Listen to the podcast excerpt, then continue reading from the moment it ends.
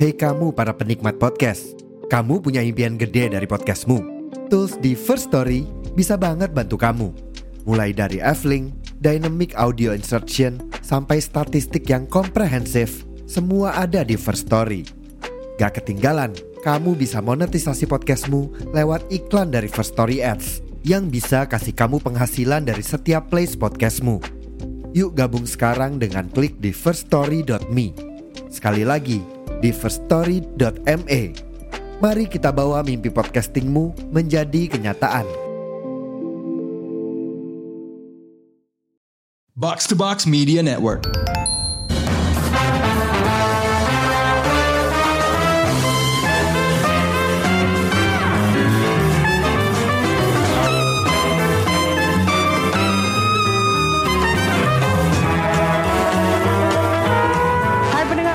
Sepertinya di minggu kedua September 2023 ini kita bakal full Korea Vagansaan.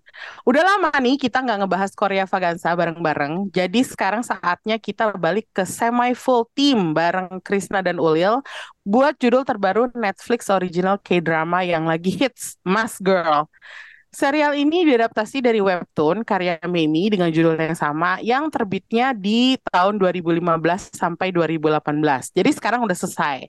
Dan versi dramanya disutradarai oleh Kim Yong Hoon sebagai serial Netflix sepanjang 7 episode. Kalau nggak salah, serial ini jatuhnya adalah thriller. Tapi gue sendiri belum nonton full ya, gue baru nonton satu episode doang. Uh, jadi kita bakal mengandalkan reviewnya Krisna dan Ulil untuk tahu lengkapnya. So guys, gimana nih keri- uh, ceritanya Mas Girl ini? Gue belum nebak ke arah berikutnya. Lo bisa kasih gue bocoran dikit gak sih tentang nih ceritanya mau dibawa ke mana gitu? Silakan Mas Lil. Krisna. Ah, gue. Oke, ya intinya sih Mas Girl ini menceritakan tentang Kimomi. Dia tuh di ceritanya tuh dia seorang pekerja kantoran yang apa ya, lumayan insecure lah sama penampilannya gitu lah. Dan akhirnya Hmm. dia jadi sedikit rendah diri gitu di depan orang-orang segala macam. Tapi dari kecil tuh dia apa ya, kayak suka tampil di atas panggung dan sebenarnya cit- bercita-cita jadi apa ya orang terkenal lah, semacam idol kali ya yang manggung di atas panggung gitu segala macam. Namun ya karena dia punya ibu yang lumayan toksik ya, karena dia sering kayak dicengin eh, muka lu tuh nggak cantik apa segala macam, jadi mending nggak usah terusin lah cita-cita lu kayak gitu-gitu yang akhirnya berdampak cukup besar ke dia sampai dia dewasa gitu ya, jadi yang rendah diri kayak tadi gue bilang gitu. Nah cuman akhirnya si Kim Mom ini nemuin cara lah buat dia tetap bisa mengekspresikan dirinya sebagai performer gitu ya dan Hmm. dia akhirnya kayak bikin live streaming gitulah kayak di jam pulang kantor dia gitu setelah dia selesai kerja terus dia nyampe apartemennya terus dia biasanya bakal bikin show gitu live streaming tapi pakai topeng gitu buat tutupin mukanya gitu. Dan akhirnya dia lumayan terkenal ya Lil Iya. eh, sebagai performer di situ. Terus sa- sampai akhirnya suatu saat ya inilah bisa diduga yang bisa kita duga gitu ya eh, identitasnya ketahuan lah sama eh, teman sekantornya yang ternyata penggemar juga itu si Ju Oh Nam namanya dia ini Oke. diperanin sama si eh, An Jae Hong nah nah teman ya udah dari dari situ mulailah eh, segala cerita menegangkan dari Mas Girl ini dimulai gitu. Yang gue juga pas di titik ini tuh bener-bener nggak tahu nih ini arahnya mau ke mana nih. Dan ternyata lumayan mengejutkan sih. Iya sih, ya kurang lebih kayak gitu kali Lil ya. Dari situ baru deh banyak masalah-masalah baru. Karena kayak udah mulai kebongkar lebih luas lagi siapa dia dan kenapa kebongkarnya gitu. Iya. Tapi ini thriller guys, ini beneran thriller karena gue sejauh ini Yes. episode pertama gue nggak menangkap kesan thrillernya sama sekali gitu. Eh, episode 1 tuh kan baru inilah Pengenalan baru ya kayaknya ya. eh, pengenalan karakter Kimomi lah gitu. Kayaknya Oh. dari Iya, kayak kayak ngasih inilah background yang akhirnya bisa kita ngerti kenapa dia tumbuh jadi sosok seperti itu gitu kan. Nah, tapi setelah kejadian-kejadian besar yang menimpa dia gitu ya, ya itu baru beneran emang jadi thriller banget sih eh, drakor ini. Ah, berarti gue harus sabar nih ya nungguin. Di episode Episode- kedua episode kayaknya udah mulai ini ya, udah mulai seru ya. Udah ya skandal-skandal si Momi sama teman kantornya udah mulai ini udah mulai kebuka ya di Cerita si episode ini. namanya juga udah mulai kan di situ kan. Mm-mm, mm-mm. Oh, oke. Berarti gue harus harusnya lanjutin sampai episode 2 tapi gue gak ada waktu. Jadi gue stop dulu sampai satu terus ngobrolin serial ini di podcast ini terus sekarang dapat bocoran terus gue jadi penasaran lagi. Tapi nontonnya jangan sambil makan ya. Aduh, kenapa lagi? Aduh, guys, gini deh, gue mau tanya dulu, kenapa sih lo milih judul Mask Girl ini buat ditonton? Karena kalau di atas kertas nih ya, lihat sekilas, serialnya tuh bukan eh, bertabur bintang gitu, nggak ada kayak misalnya Song Hye Kyo gitu. Um, Ya, ya, pemeran ya. utamanya yang jadi Kim Momi eh, yang nongol di episode 1, Lee Han Byo, itu gue baru tahu dia bahkan baru pertama kali ini acting. Yes, Ya, debut betul. acting. Debutnya dia. Ya, jadi kenapa lo pengen nonton? Apakah karena visualnya yang estetik atau pendeknya? Atau kenapa? Ya, Ulil. Kalau aku eh karena di genrenya udah thriller. Mm.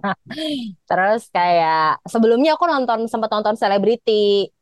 Kan modelnya Oh. sama-sama Oh, kayak ya. juga ya, 11 12. Iya, iya. Cuman nggak cuman nggak sebanyak darah inilah gitu. Terus kayak Nggak oke inilah ya. Iya, iya, iya. Terus ya udah akhirnya aku coba nonton, baca sinopsisnya juga dan aku pengen tahu sih kalau eh, entertainment apa ya bisa bilang gitu ya. em, streaming di sana tuh kayak apa gitu kan Online entertainment. online entertainment di sana mungkin kan kalau di sini kita adalah beberapa eh, aplikasi gitu di handphone yang joget-joget gitu kan yang Ya. nyanyi-nyanyi dikasih gift Iya, dikasih iya. gift gitu kan kayak Iya. aku pengen tahu gitu di sana tuh kayak gimana wah ternyata kayaknya itu legal ya di sana ya terus kayak seserius itu loh dan Hmm. ada apa nih di balik wanita bertopeng ini bisa sampai punya genre thriller gitu terus pas Oh. nonton di awalnya juga bener kayak kata Emmy kayak ini siapa ya gitu kayak apa iya bisa menarik gitu sampai belakang. Karena ngelihat Hmm. eh apa namanya eh, muka-mukanya yang sangat tidak drama Korea banget gitu loh. Oke, oke. ya kan terus kayaknya eh masuk ke selesai di episode satu masuk kedua eh kok seru ya gitu. Terus kayak ih kok bagus produksinya gitu. Kayak ih gitu. Jadi Oh, sandu oke. Nah, kalau Ulil kan udah ada inspirasi ya dari selebriti gitu. Mm-mm. Kalau Krisna gimana? Apakah lo tertarik juga karena tadinya nonton suatu drakor tertentu? Enggak sih. Kalau gua awalnya karena Nana sih. Oh, oh iya karena sih. Nana ya. Dia Iya, lucu karena banget dia sih di sini. cantik banget ya. cantik Terus banget Heeh, terus karena ada An Jae Hong juga, gue lumayan suka sama aktor satu ini. Terus Hmm. Ya udah, itu sih awalnya itu doang yang pengen tarik. Terus kayak pas lihat trailernya kayaknya wah seru juga nih gitu. Tapi sebenarnya belum terlalu eh, semenarik itu gitu. Tapi setelah gue nonton episode 1, gue coba nonton episode 1, ternyata ini emang apa ya, kayak stylenya bukan drakor biasa banget gitu loh. Lebih kayak Ya. film bahkan kalau gue bilang tone-nya juga tuh lebih terasa kayak film menurut gue sih. Terus ceritanya tuh juga dari episode 1 tuh gue udah bisa ngerasain kalau ini tuh apa ya, terasa suram gitu sebenarnya.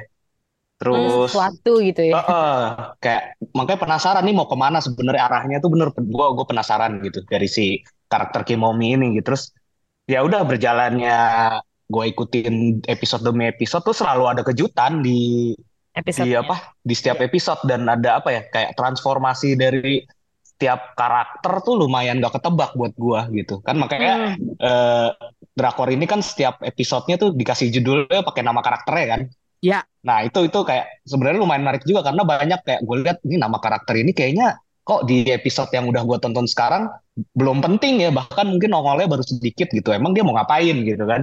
Itu itu itu salah satu daya tariknya juga sampai akhirnya terus ya udah gue ikutin terus tahu-tahu jadi kayak beneran thriller gitu. Jadi kayak cerita balas dendam yang emang seru banget gitu. Gitu sih kalau gue. Ya Wah. akhirnya bikin gue bertahan sampai selesai gitu dalam waktu singkat dalam Nah. waktu singkat bener bener bener bener Iya. ya ya Tadi gue tertarik dengan poin yang Krisna bilang bahwa setiap eh, episodenya dikasih judul dengan Mm-mm. nama karakter. Ada nama Iya. karakter eh, yang mirip banget Momi dan Mimo.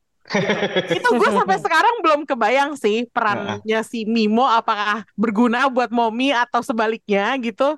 Tapi yang gue juga agak shock itu adalah melihat Asian Wiki waktu Mm-mm. lagi ngeriset buat episode ini, Mm-mm. gue baru tahu kalau pemerannya Kim Momi tuh nggak cuma satu, tapi ada tiga aktris sekalian gitu. Mm-mm. Maksudnya eh, ini gimana nih? Maksudnya penampilan mereka, penampilan masing-masing aktris, salah satunya Mm-mm. Nana ya, Mm. yang menurut lo cantik banget, Chris tadi lo bilang. Em, sama si pendatang baru Lee Han Byul, Mm-mm. terus diperanin sama eh, Ko Hyun Jung juga. Ini konsistenkah?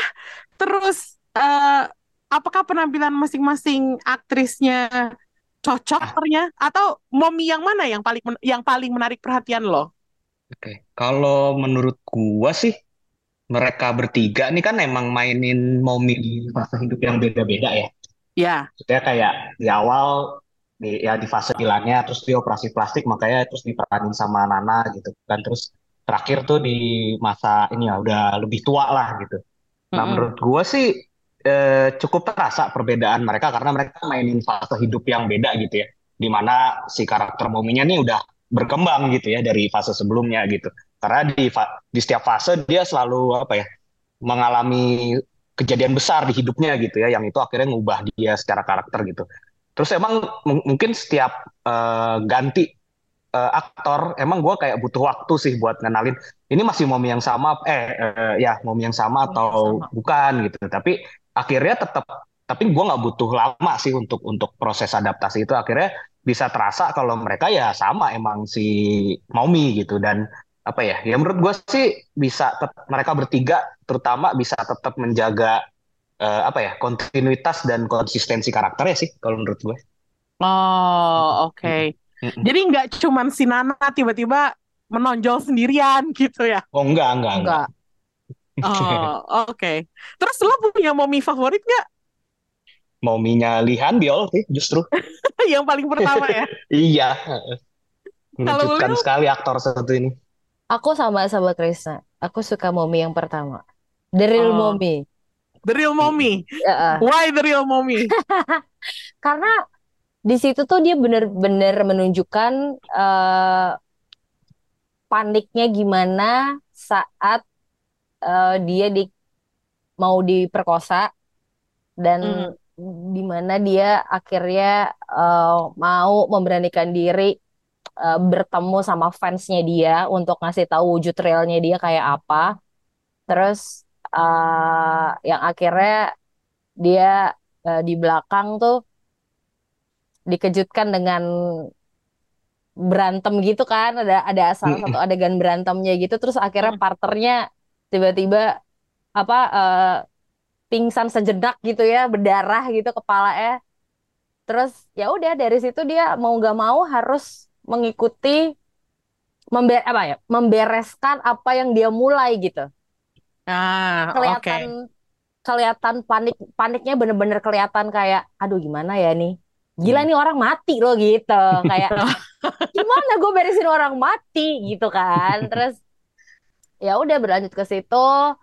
Eh, dia juga akhirnya eh, mencapai goalnya dia obsesinya untuk jadi cantik gitu kan kelihatan aja gitu struggle-nya dia di situ dan eh, apa perjuangan dia dari apa eh, orang tuanya juga pada akhirnya Oke. Berarti the real Momi emang the struggle is real gitu ya intinya. iya Ya, ah-ah, betul. ah-ah. jadi eh, Momi yang pertama dan kedua tuh melanjutkan aja tapi Mm. dengan timelinenya sendiri gitu dengan Fasenya. dengan masalahnya sendiri juga Oke, gue jadi penasaran deh. Udah gitu kayak dari si Lee Han Byul ke Nana itu kan agak jauh ya bedanya. ya Nah, itu betul dia gitu. Terus deh gitu kalau nggak salah, eh, gue dapet bocoran topeng yang dipakai sama Momi di awal itu dibentuknya berdasarkan si Nana gitu justru. ya. Justru malah Momi yang kedua gitu. Em, ini berpengaruh besarkah ke apa ya? Ke penggambaran karakter si Momi? kalau dari Hmm, ya, karakter karena sih enggak kayaknya ya Chris ya. Visual eh, se- visualnya aja. sebenarnya mungkin itu lebih kayak itu kan topeng si Momi yang dipakai buat show pas dia masih ini kan sebelum operasi plastik gitu ya. belum Ya, operasi ya. Jadi emang dia terobsesi untuk ya itu makanya menurut gue kenapa si Lee Han Byul tuh sangat apa ya sangat eh, se- berhasil sebagai Kimomi terbaik menurut gue karena ya itu karena dia bukan cuman apa ya secara penampilan bisa meyakinkan sebagai momi yang nggak atraktif sama sekali gitu ya. Padahal aslinya cantik loh itu si Iya, Han Byul oh, iya itu dia. Ngeliat ngeliat foto aslinya anjir can- cantik banget gitu. Cuman di sini dia bisa terlihat kayak eh, yang nggak atraktif lah gitu ya. Nah itu dan dan itu dan dia bisa eh, apa ya eh, luas lah dalam meyakinkan. Kayak tadi si Ulil bilang eh, perasaan insecure dan rendah dirinya tuh bisa kelihatan banget gitu ya di situ. Dan dan itu pas dia pakai topeng menurut gua sih mungkin karena dia sudah punya apa ya bayangan wajah cantik tuh kayak gimana gitu. Makanya itu udah Ah. udah udah dia bentuk dari topeng yang dia pakai. Makanya ketika akhirnya dia operasi plastik ya hasilnya seperti yang dia inginkan kecantikan yang dia inginkan ya yang dia bayangin jadinya kayak si Nana gitu. Jadi menurut gua eh, topeng itu menggambarkan apa ya eh, kecantikan yang menurut eh, Momi itu yang dia inginkan lah gitu standarnya dia gitu kayak gitu Ah, sih oke, betul betul betul. Analisa yang bagus itu. Tapi gue kagum juga nih sama si Lee Han Byul ya. Dia masih Mm-mm. newcomer, tapi terus lo bilang dia bisa semeyakinkan itu dengan penampilannya dia. Eh, ini dia nari nari-nari juga gak sih? Dan dia lepas baju juga, iya gak sih? Kalau yang itu aku katanya aku pakai aktor lain lagi ya aktor lain lagi diganti lagi sama Ah. model gitu. Jadi emang eh, sutradaranya total empat sih ya sebenarnya jadi total empat tapi satu yang nggak Mm-mm. kelihatan muka aslinya gitu loh. Si dia sebagai Mas mas girl lah itu, si Mas Ah, ah. Girl itu. Ah, soalnya tadinya gue pikir kalau itu si Lee Han Byul juga, gue kayak wah, ini ternyata orang multi talenta banget ya multi Tapi ya- banget gitu. Tapi waktu dia kan ada satu adegan yang Lihan Biol sama si Mas Girl itu dia berubah jadi Mas Girl kan. Terus kayak Mm-mm. ah Lihan Biol tiba-tiba ada satu scene yang dia topless gitu kan. Mm-mm. Terus kayak gue tuh sempet sempet ini sih sebenarnya sempet kayak apa emang ngerasa itu emang beda gitu loh kayak emang iya nih Lihan Biol yang ada di Mas Girl karena kayak dari postur badannya itu beda gitu cuman kayak kan dia tuh apa ya si bahunya kan lebar ya sedangkan yang pas jadi Mas Girl tuh agak kecil gitu loh Hmm, Nah, ya, itu ya, dia. ya, ya. aku tuh sempet Oh, iya, iya. aku tuh sempet ini kayak apa iya gitu kan Heeh. dan Ah. rahangnya Lihan Biol kan panjang gitu kan Ya, dia harusnya di topengnya nggak fit gitu tinggi ya. besar panjang iya terus kayak topengnya tuh udah small terus yang kayak eh agak sedikit kecil gitu tapi tetap bagus badan itu aku aku sempet curiga sih kayak ini bener India apa enggak sih gitu terus ternyata pas udah selesai nonton oh ada stunnya Oh. Gue juga baru tahu dari Ulil.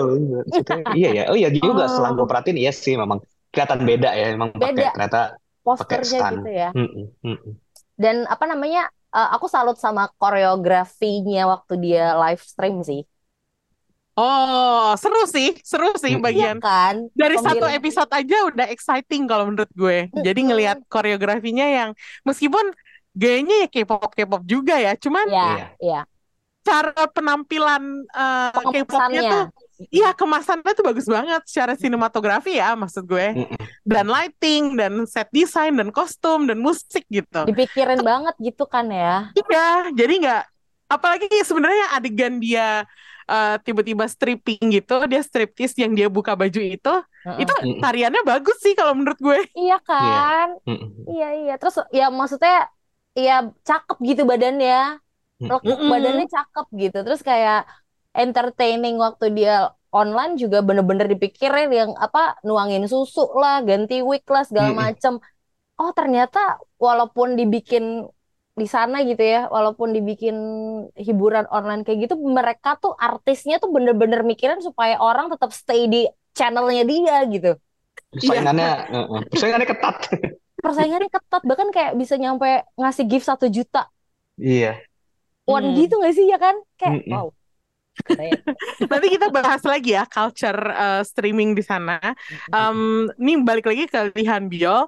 Eh, gue pengen tahu pendapat lo tentang acting dia di satu-satunya drama yang dia tampil Debut ya? itu gimana? Debutnya dia tuh promising kah atau menurut lo ya kan tadi Krisna udah bilang sebenarnya dia Mm. cantik ya dan gue setuju Mm-mm. banget bahwa Mm-mm. dia tuh dia tuh keren gitu loh dari Iya. Iya, posturnya apa segala macam tampangnya sebenarnya eh, bahkan dibilang dia modern beauty gitu bukan classic Iya, beauty betul. gitu ya nggak sih Ya. jadi gue sebenarnya agak bingung sama standar beauty-nya Korea ya kayak udah gitu mana kalau dibandingin sama aktris yang mainin si teman kantornya tuh yang suka centil sama si bos? Si Arem. Arem Arem ah. Arem.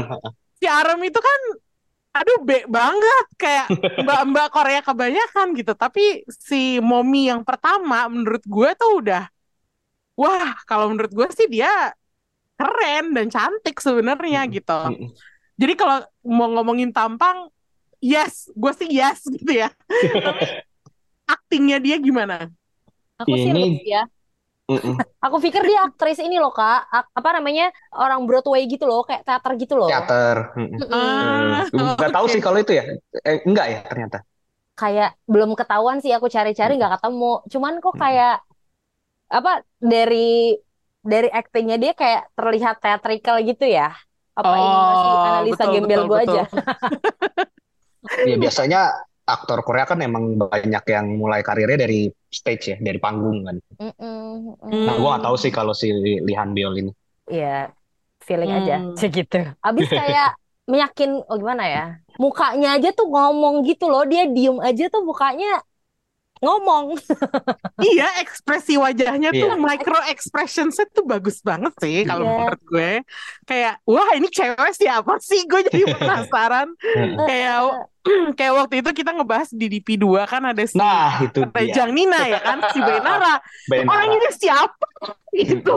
Nggak ada infonya, terus tiba-tiba muncul di satu drama yang Mm-mm. narik perhatian gue sama tuh kayak gini juga nih jadinya Mm-mm. si Rihan Mm-mm. Biol buat gue gitu. Oke, em, terlepas dari Momi masih banyak karakter lainnya ya yang bisa dibahas di drakor ini. Selain karakter utamanya, eh, ada nggak pemeran pendukung di serial Mas Girl ini yang pengen lo komenin, yang menarik perhatian lo, atau mungkin si An Jae Hong atau Yum Heran? Eh, menurut gua sih si An Jae Hong sama eh siapa satu lagi eh Yom Heran Hmm? itu salah satu hal terbaik dari eh, drakor ini sih mereka Oh ya? berdua. Ya karena si An Jae Hong ya itu juga meyakinkan banget jadi otaku creepy yang punya obsesi nggak sehat. Ke Mas Girl itu dia Ah. creepy banget dari awal gitu. Iya lagi bener takut gue. kan sem- sementara si Yung Hyeran wah itu sebenarnya karakter di sini kan karakter dia di sini tuh sebenarnya mirip kayak di The Glory ya. Ya, kayak ibu- ibu-ibu yang rela kerja keras ngelakuin apa aja belajar apa pun gitu buat Hmm. mencapai tujuannya gitu ya. Bedanya di sini dia jahat aja gitu dan dia emang kelihatan gitu. Jadinya di sini dan itu bag- eh, dia juga kelihatan serem dan nyebelin gitu terutama dari cara dia denial tentang anaknya yang creepy tuh itu itu nyeremin sih menurut gua Ter- Hmm. terlihat dia juga punya apa ya obsesi yang nggak sehat juga gitu di sini tentang anaknya Karena Hmm. mungkin ini kali ya background story-nya dia fighting sendiri gitu kali ya buat Iya, single anaknya. mother Ah, ah, ah. Eh, eh, dijahatin sama suaminya, terus dia harus berjuang bener-bener mati-matian nyokolain anaknya. Ibu-ibu ambi gitu loh, yang kayak anak gue harus jadi dokter. Kalau nggak jadi dokter Iya. tuh nggak jadi apa-apa gitu. Sebenarnya dia kan sama sama anaknya juga hubungannya kan sebenarnya nggak nggak baik. akrab kan, nggak Iya. baik bahkan buruk gitu. Cuman terus ketika dia menemukan anaknya jadi korban pembunuhan gitu, terus dia wah pas ya Dicari. denial, pas sebenarnya faktanya udah banyak kalau anaknya tuh punya salah juga di situ gitu.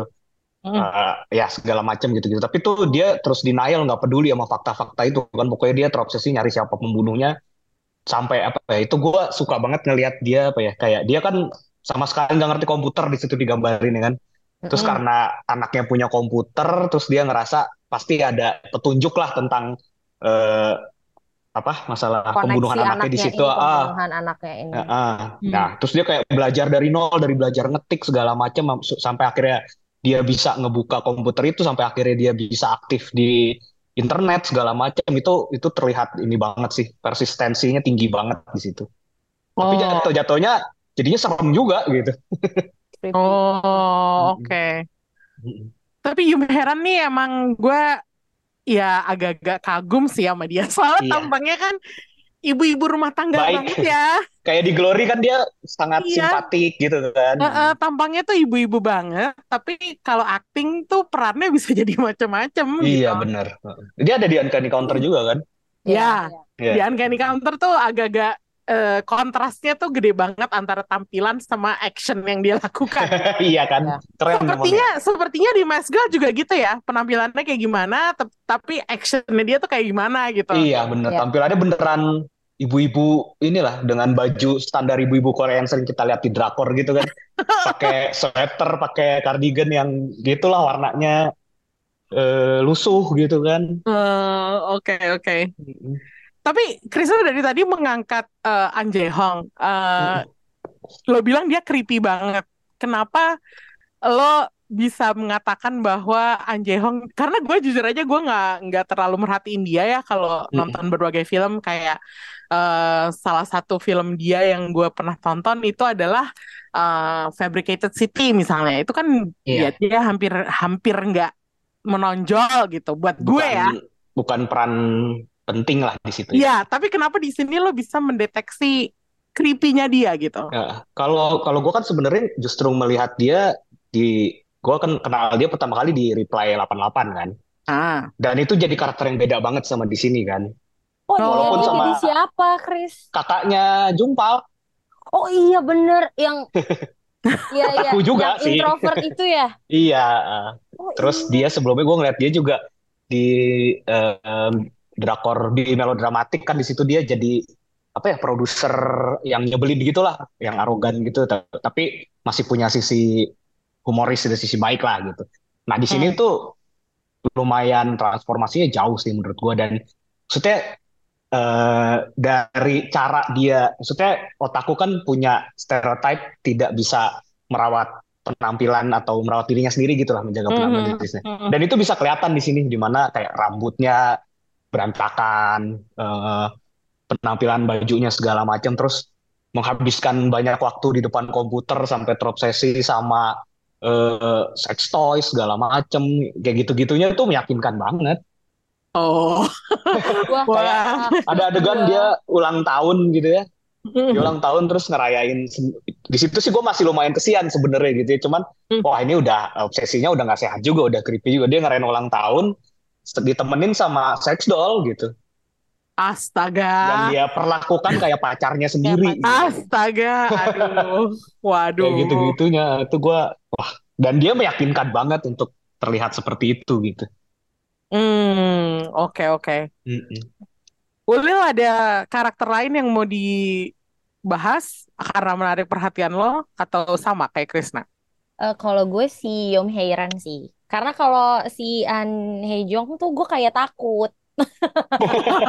Mungkin karena gue cewek Iya. kali ya. Jadi creepy gue ya bener sih Heeh. gue ngeliat Bener-bener. itu tuh buat cewek takut nyeremin banget sih ada cowok kayak gini takut banget gitu beneran takut Emi pas kayak kita dikasih lihat apartemennya setelah dia ketahuan gak ada tuh bener-bener semenakutkan itu jadi cewek Hmm. kayak Oh, dia bisa mencetak foto si Mas Girl gitu di eh, kamarnya dia takut Ah. ya kayak ya ya ya. sesinya tidak sehat banget iya ngefansnya tuh Tapi ini pasangan ibu dan anak dua-duanya emang kayak- gila iya terbingung gak sih?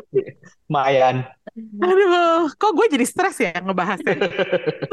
gue di situ takut sih bener-bener takut sih dan eh, itu kayak apalagi setelah dia bener-bener ketahuan suka banget sama si Mask Girl kan dia ngebantuin Mask Girl untuk ngeberesin eh, korban yang pertama lah gara-gara dia mau di rape itu. Tuh kayak wah takut sih gue. Gila ada cowok kayak gini tuh gila sih menurut aku. Kayak takut. Oh, aku- Oke. ngefans sama ibunya sih.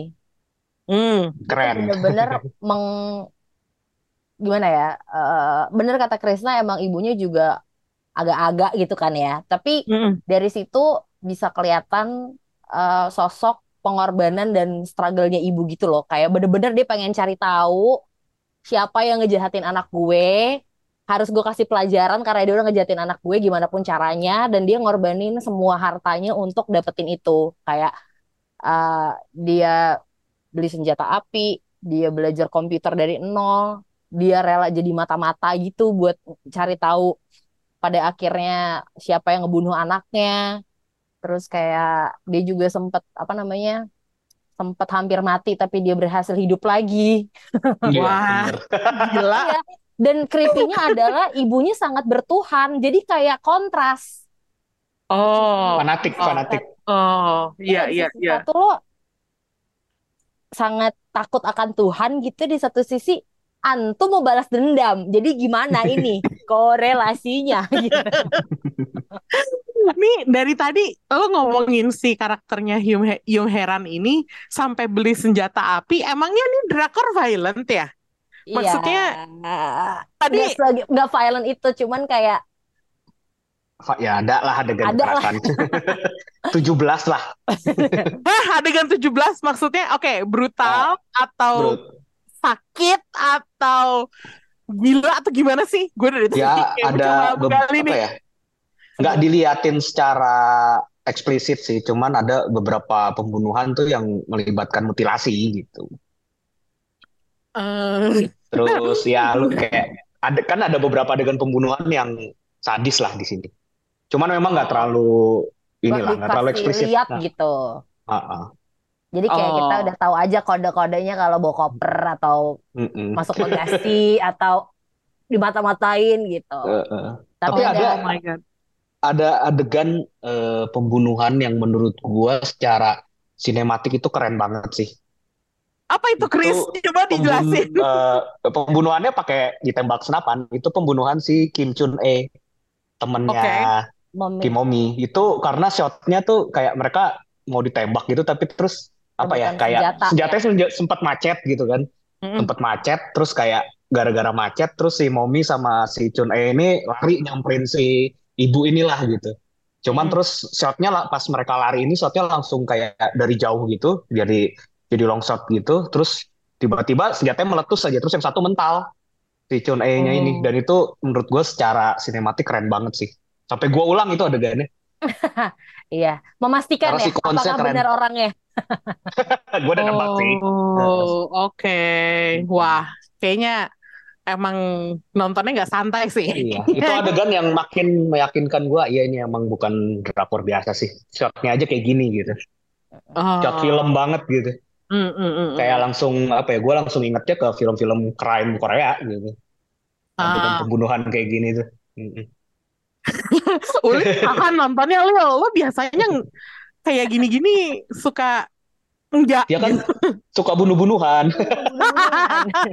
saya nggak berani sama darah yang terlalu banyak aja Oh, Iya, dan berarti pas lah ya, kan darahnya ini nggak terlalu banyak Iya, gitu. iya, iya, iya, iya. Tapi pembunuhannya ada lah. Pembunuhannya beberapa. ada. Misterinya tuh dapat gitu loh kayak Iya, betul. dari ah. satu ke satu ke satu terus kayak akhirnya melibatkan banyak orang loh kok ternyata kenal kok ternyata ini gitu sama Iya. di serial ini gak cuma tentang apa namanya eh mutilasi mutilasian bunuh-bunuhan tapi ada juga itu loh yang kekerasan waktu di pas pacaran itu loh kayak diajarin ya. jangan terlalu bucin banget gitu kayak bener-bener eh whole relationship tuh kayak ada di sini ibu dan anak sama partner eh, Iya. lawan jenis sama partner Mm-mm. kerja gitu.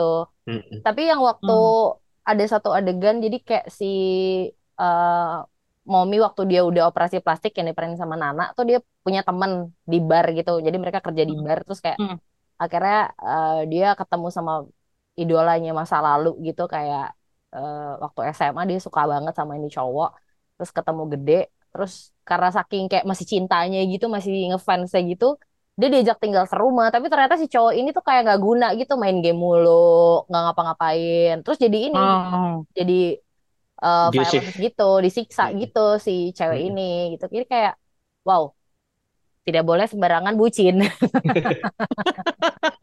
dan itu Belajar banyak juga ya dari drakor ini ternyata. bener. kayak tapi di situ waktu dia eh, nunjukin adegan pukul-pukulannya itu bener-bener di di shot gitu loh jadi kayak agak takut juga Meyakinkan. sih Ah, ah. Lumayan meyakinkan adegan lumayan meyakinkan sih aku yang Oke. nonton jadi cewek juga kayak wow sakit juga Terganggu ya, ya. gitu Mm-mm. Iya. Disturbing ya. kerasa juga lebamnya gitu. Berarti drakor ini memang banyak mengangkat tema-tema yang agak apa ya, bisa dibilang kontroversi kontroversial ya. Karena eh, kita tadi udah ngomongin gimana eh, culture streaming entertainment di Korea itu emang eh, ya nyeremin gitu intinya seperti kontennya tuh vulgar, tapi mereka juga semacam menghalalkan sejar- segala cara untuk menarik penonton gitu. Hmm. Em, menurut lo dunia ini tuh segitu disturbingnya kah atau justru menarik buat dijadiin cerita untuk sebuah drama atau gimana pendapat lo tentang dunianya si Mask Girl ini? Kalau soal live streaming kayak gitu-gitu sih ya sebenarnya menurut gue itu hal yang sah-sah aja gitu ya. Eh, Mm-mm. gue juga nggak ada masalah dengan apa eh, orang yang apa ya istilahnya membuat show eh, pribadi kayak gitu terus buat ditonton orang itu kan kemauan dia sendiri gitu ya. Itu nggak ada masalah. Dan- dan- tapi emang masalahnya ada di society gitu kan. Karena di sini digambarin society-nya tuh masih apa ya punya beauty standard yang jahat lah gitu ke ke orang-orang yang tidak sesuai sama beauty standard mereka gitu. Dan akhirnya itu yang mengeluarkan kayak hate speech lah segala macam yang akhirnya justru merusak si eh, streamernya ini sendiri gitu. Hmm. Eh, terus ah, tambah ditambah lagi ada obsesi nggak sehat juga di situ kayak yang digambarin lewat karakternya siapa tadi? Kok gue lupa. Karakternya si An Hong. Iya, eh, itu itu kan dia punya obsesi yang nggak sehat sama idolanya gitu kayak kayak ya sampai akhirnya kayak rela ngelakuin apa aja buat cuman ngedeketin apa segala macam ya itu sih jadi menurut gue lebih ke society-nya apakah siap dengan entertainment kayak gitu gitu.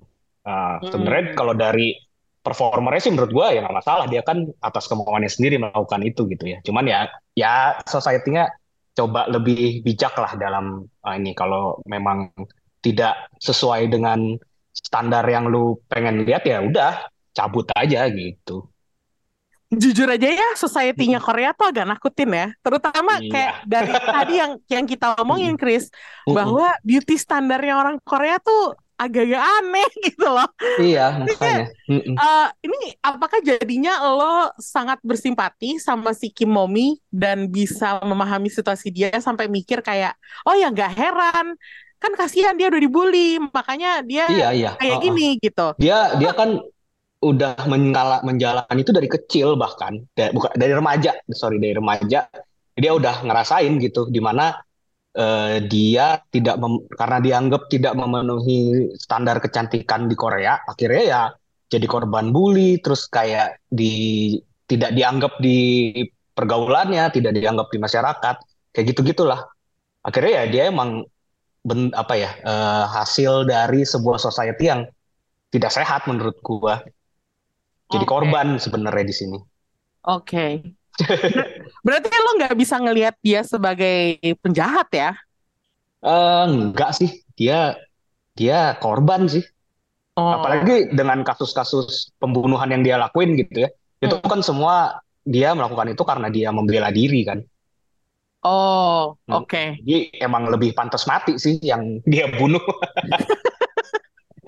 Ulil, apakah pendapatnya juga sama bahwa Kimomi itu bukan eh, kriminal ya? Dia adalah korban dari masyarakat yang nggak simpatik sama dia gitu. Iya betul. Dia Hmm. ada karena memang society yang membuat dia kayak gitu jadinya. Oh, oke. Oke, Berarti lo nggak melihat dia sebagai villain ya? enggak. Hmm, enggak. Enggak. Enggak. Itu Jangan semua ragu, Lil. enggak karena itu semua dilakukan sebagai mode bertahan hidupnya dia sih. Oh, oke. Kayak hal itu dia lakukan dibanding dia bunuh diri. Gue mendingan kayak gini gitu. Dia lebih Oh, betul betul. apa ya? hmm, dia lebih mau memperjuangkan dan menghargai hidupnya gitu karena eh, ya udah kalau emang society nggak bisa terima gua bentukannya awalnya begini ya udah gue operasi gitu ya udah gue Mm-mm. nabung gue nabung gue operasi ya udah semua orang jadi suka sama gue gitu jadi Mm-mm. kayak ya memang kayak yang society-nya yang salah kan berarti iya iya iya iya yang Hmm. harus me, apa ya me- Ya bertahan hidup. bertahan hidup dengan ya udah society-nya gini, ya udah gue gini deh gitu. Dia harus mengangkat dirinya dari situasi di mana dia menemukan dirinya kasihan. Ya udah, gue berjuang aja intinya gitu kan jadinya. Betul, betul berjuang aja. Tep- Ya, iya sih bener. Tapi kayak itu kayak gini nih, kayak aku jadi mikir kayak lo operasi plastik itu kan pasti kayak semua tuh pasti ada masanya gitu kan. Mm-mm. Kayak nggak ada bisa jaminan lo kan tetap cantik seumur hidup segala macam gitu-gitu. Dan itu tuh terbukti ketika Kimomi udah jadi tua. Oh, oke. Waktu gimana ya gue ngomongnya kayak setiap orang tuh pasti ada masa jayanya gitu loh. Ya, Waktu- ya, ya. Waktu waktu dia jadi Nana kan dia kayak cantik banget semua. Waktu di tempat kerjanya dia kan dia kerja di bar kayak semua jadi mau minumnya sama dia gitu kan. Nah terus akhirnya dia akhirnya ketangkep harus masuk penjara. Dia menghabiskan beberapa eh, panjang umurnya itu di penjara dari dia cantik sampai dia jadi tua gitu. Dan menurut gua tuanya nggak secantik waktu dia oplas gitu. Jadi kayak udah tua lo nggak akan dibully tenang aja gitu. Karena kayak udah apa ya?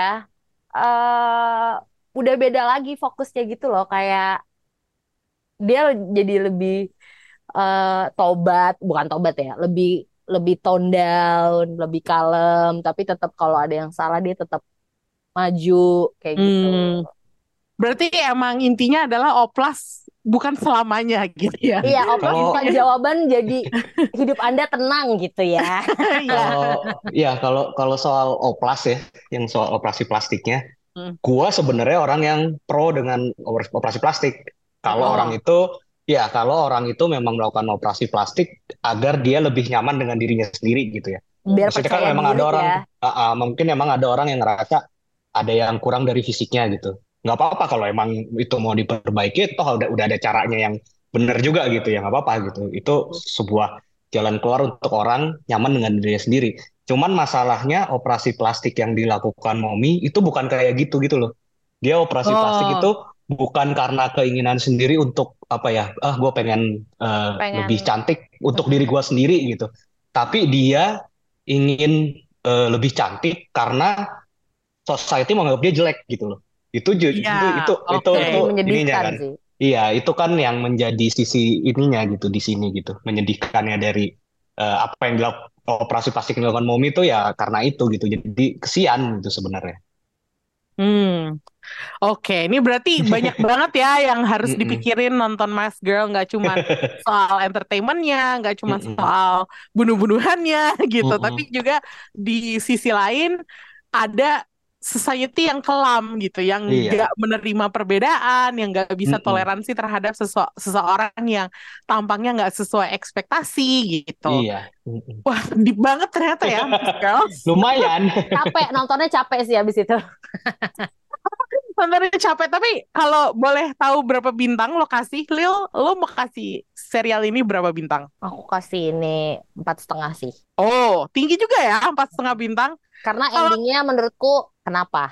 Tetap Kenapa? kayak udah dong, masa sedih terus gitu. Oh, oke. Eh, jangan spoiler endingnya, please. Iya, iya, Soalnya iya, gue juga iya. belum nonton.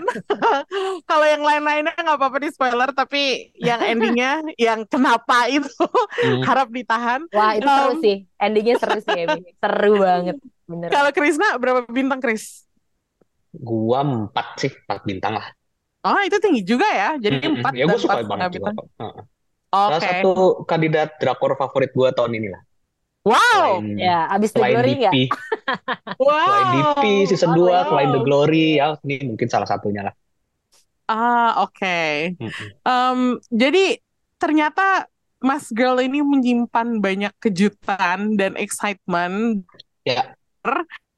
Em, meskipun pendek, ternyata serialnya banyak nilai plusnya dan sangat atraktif. Gue pengen ngomongin sedikit tentang segi karena ceritanya tadi kita udah bahas ya. Jadi gue sekarang PG produksinya yang sinematis banget.